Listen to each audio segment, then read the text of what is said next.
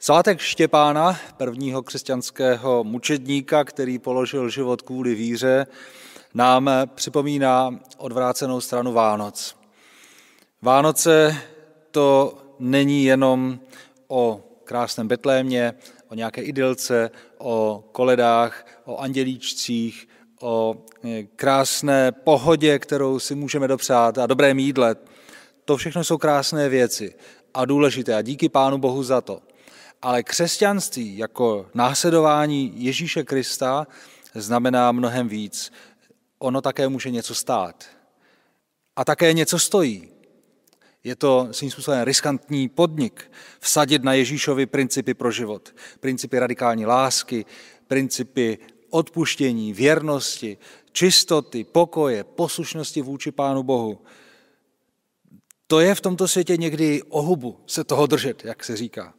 Svět sice po lásce, čistotě, pokoji a, a radosti vnitřně velice touží a hledá ho, ale to reálné tvoření těchto hodnot eh, bývá často dost bez iluzí. Cesta k těm ideálům bývá někdy dokonce i dost krutá. Biblický text, nad kterým se chceme dnes eh, společně zamýšlet, je zapsán v Evangeliu Matouše v 10. kapitole od 16. po 22. verš a obsahuje Ježíšovi rady učedníkům, které těsně předtím povolal a nyní je vysílá poprvé eh, do světa, aby kázali jeho evangelium, volali k pokání a činili velké zázraky. A ano, ten text obsahuje také mnoha střízlivá varování, která platí nejenom pro ty učedníky prvního století, ale jsou velice aktuální pro křesťany dodnes. A ten text říká toto. Hle, já vás posílám jako ovce mezi vlky. Buďte tedy obezřetní jako hadi a bezelstní jako holubice. Mějte se na pozoru před lidmi, neboť vás budou vydávat soudům, ve svých synagogách vás budou byčovat, budou vás vodit před vládce a krále kvůli mně, abyste vydali svědectví jim i národům. A když vás obžalují, nedělejte si starosti, jak a co budete mluvit, neboť v tu hodinu vám bude dáno, co máte mluvit. Nejste to vy, kdo mluvíte, ale mluví ve vás duch vašeho Otce.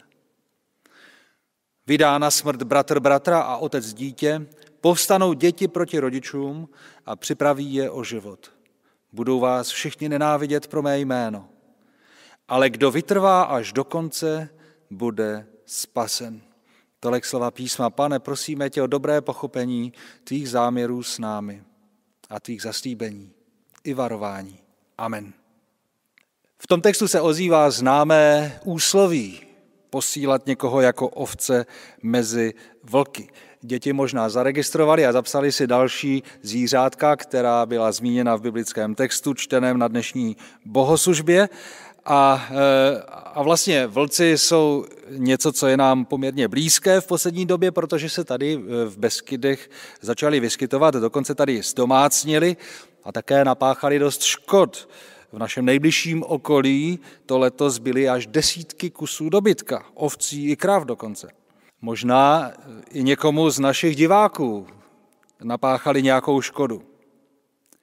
Ale co to znamená duchovně? Co tím Ježíš chtěl říct a co v tom můžeme rozumět dnes my? Ovce mezi vlky. Ježíš vysílá učedníky jako ovce mezi vlky. Vidím tady eh, dva taková, dvě taková důležitá sdělení. To první eh, znamená, že stát na straně Ježíše znamená být jako ovce mezi vlky a nikoliv jako vlk mezi ovcemi. Být jako ovce. Bez Ježíše Krista, bez důvěry v Pána Boha, je to jako ve starém římském úsloví homo homini lupus est, čili člověk člověku vlkem jest. A někdy to tak v tomto světě skutečně vypadá, že jsme si jako vlci navzájem se požíráme, navzájem eh, si škodíme. Ehm, a tak to mezi křesťany a s křesťany nemá být. Tak to nemá vypadat. Tam, kde vládne Kristus, tam má vládnout jiná atmosféra a jiné vztahy. Ježíš nás volá k tomu, abychom byli jako ovce mezi vlky a nikoliv naopak. Nejde o dravost a sílu, o právo silnějšího, protože evangelium funguje jinak než přirozenost tohoto světa. Ne silou a mocí, ale božím duchem, jak říká jedno slovo ze starozákonního proroka. Evangelium se má prosadit vnitřní silou, ne vnějšími silami a mocnostmi a soupeřivostí. A má se projevit tak, že se z vlků stávají ovce, zdravců lidí pokoje, z těch, kteří jsou zaměřeni sami na sebe a kteří jsou pro druhé nebezpeční, se mají stávat ti, kteří jsou pro druhé požehnáním. To je první poselství té věty. A to druhé, ještě důležitější a, a hlavní v této Ježíšově výpovědi o ovcích a vlcích, je, že pokud chceme stát na straně Ježíše Krista, tak musíme počítat s nepřízní, s nepřátelstvím i s otevřenou nenávistí. A poštolové nás dokonce povzbuzují, že utrpení pro Krista máme brát dokonce jako výsadu. Nemáme se divit, že se to bude dít. Dokonce si to máme přičítat jako, jako výsadu.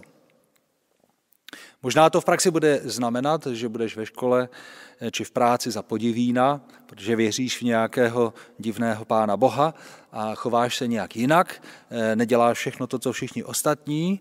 Možná, že se ti budou i otevřeně smát, eh, možná, že to bude mít i další důsledky, možná, že budeš muset opustit tu práci, kterou děláš, protože tě nutí dělat způsobem, který jde proti tvému svědomí. A nebo to může být zase jednou tak jako nedávno v časech komunismu, eh, kdy kvůli víře eh, bys například nemohl studovat vysokou školu, nebo by si nemohl získat určité druhy zaměstnání a podobně. A kdybychom žili o pár set nebo pár tisíc kilometrů dál, někam na východ nebo na jih, tak by to mohlo být taky tak, že za víru v Krista by tě trestali žalářem. A mohlo by to být taky ještě jinak. A taky to znají naše země. Před pár sty lety to eh, eh, vypadalo v našich krajích tak, že eh, pokud jste vyznávali evangelium a drželi se ho, tak vám mohli vzít děti na převýchovu. To muselo být hrozné. A Ježíš jde ještě dál a v tom našem textu jsme četli ještě další drsné scénáře, které mohou nastat. Že vydá na smrt bratr bratra, nebo otec dítě, a děti půjdou proti rodičům. To jsou hrozné věci, to si nedokážu představit.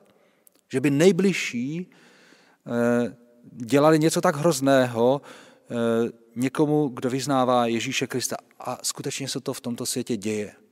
A dnes chceme pamatovat taky na to, na ty bratry a sestry v Kristu, kteří toto musí snášet a prožívat. Ježíš tady dokonce říká, že všichni vás budou nenávidět kvůli Ježíši Kristu. Když to nastane, jak budeme stát v naší víře? Uneseme to? Když budeš za hlupáka a všichni se ti budou smát jako tomu, který brání pokroku. A ještě si budou myslet, že dělají dobře a že ty to všecko kazíš. Chceme-li stát na straně Ježíše, musíme počítat s nepřízní, nepřátelstvím i s otevřenou nenávistí. Ale jako křesťané se nemáme nechat strhnout způsoby toho světa. Není snadné zůstat ovcí ve světě vlků. A někdy jsou i ovečky pokoušeny k tomu, aby zvlčely. Je to poměrně snadné. Následování tě může něco stát, ale ty máš zůstat boží. Nemáš se nechat odradit. Ani já se nemám nechat odradit. Nemáme se nechat strhnout myšlením a způsoby toho světa bez Pána Boha. Křesťan má ve světě vlků zůstat pořád boží ovečkou, jak říkáváme. Ale není to snadné. A tady Ježíš používá jako příklad další dvě zvířatka eh, a říká, že křesťan má být obezřetný jako had a bezelstný jako holubice. Opět známé úsloví. Tady máme takový silný kontrast mezi dvěma stvořeními, která jsou si tak vzdálená. Jedno se plazí v zemi, druhé lítá vysoko. Jedno je v naší kultuře symbolem spíše toho nebezpečného a zlého, druhé je symbolem čistoty. Ale tady je had použit jako pozitivní příklad, jako příklad rozumnosti, jako příklad obezřetnosti. A tak když mluvíme o tom, že máme zůstat božími ovečkami, eh, tak to neznamená být tupým beranem, který jen odevzdaně rezignuje, když na to přijde. Není to tak, nejsme bez šance. Potřebujeme ale obezřetnost a čistotu. To znamená, že křesťan nemá být naivka, má používat hlavu, nemá záměrně a zbytečně provokovat své oponenty a zlé lidi, ať už učením nebo chováním, e, nemá zavdat příčinu tam, kde to není e, nutné. Měl by se umět vyhnout všem zbytečným rizikům. Například, jak čteme v našem textu, vyhýbat se zlým lidem. A když na to dojde, tak jeho obrana má být účinná a jednoznačná. A přitom má být schopen využít každou skolinku, tak jako ti hadi. A zároveň s tím má být bezalstný a čistý jako holubice. To znamená, že opatrnost, rozvážnost hada se nemá stát opatrnictvím a rozumností eh, ve smyslu čistého racionalismu, který by eh, neváhal zapřít pravdu, kdyby eh, ho to mělo nějak poškodit. Nenechá se strhnout proudem, jen aby se vyhnul nebezpečí. Za všech okolností si má zachovat svatou prostotu víry. Má se vyznačovat pokornou statečností.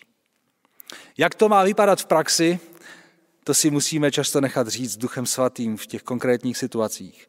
Ale vzpomínám si například křesťanů z Madagaskaru, který jsem slyšel už někdy v mládí a který mě velice oslovil. Za pronásledování jednou jistou rodinu zastavila policie a ptala se, kam jde v době zákazu vycházení a oni zrovna eh, svěřovali na nějaké setkání křesťanské, zakázané v té době.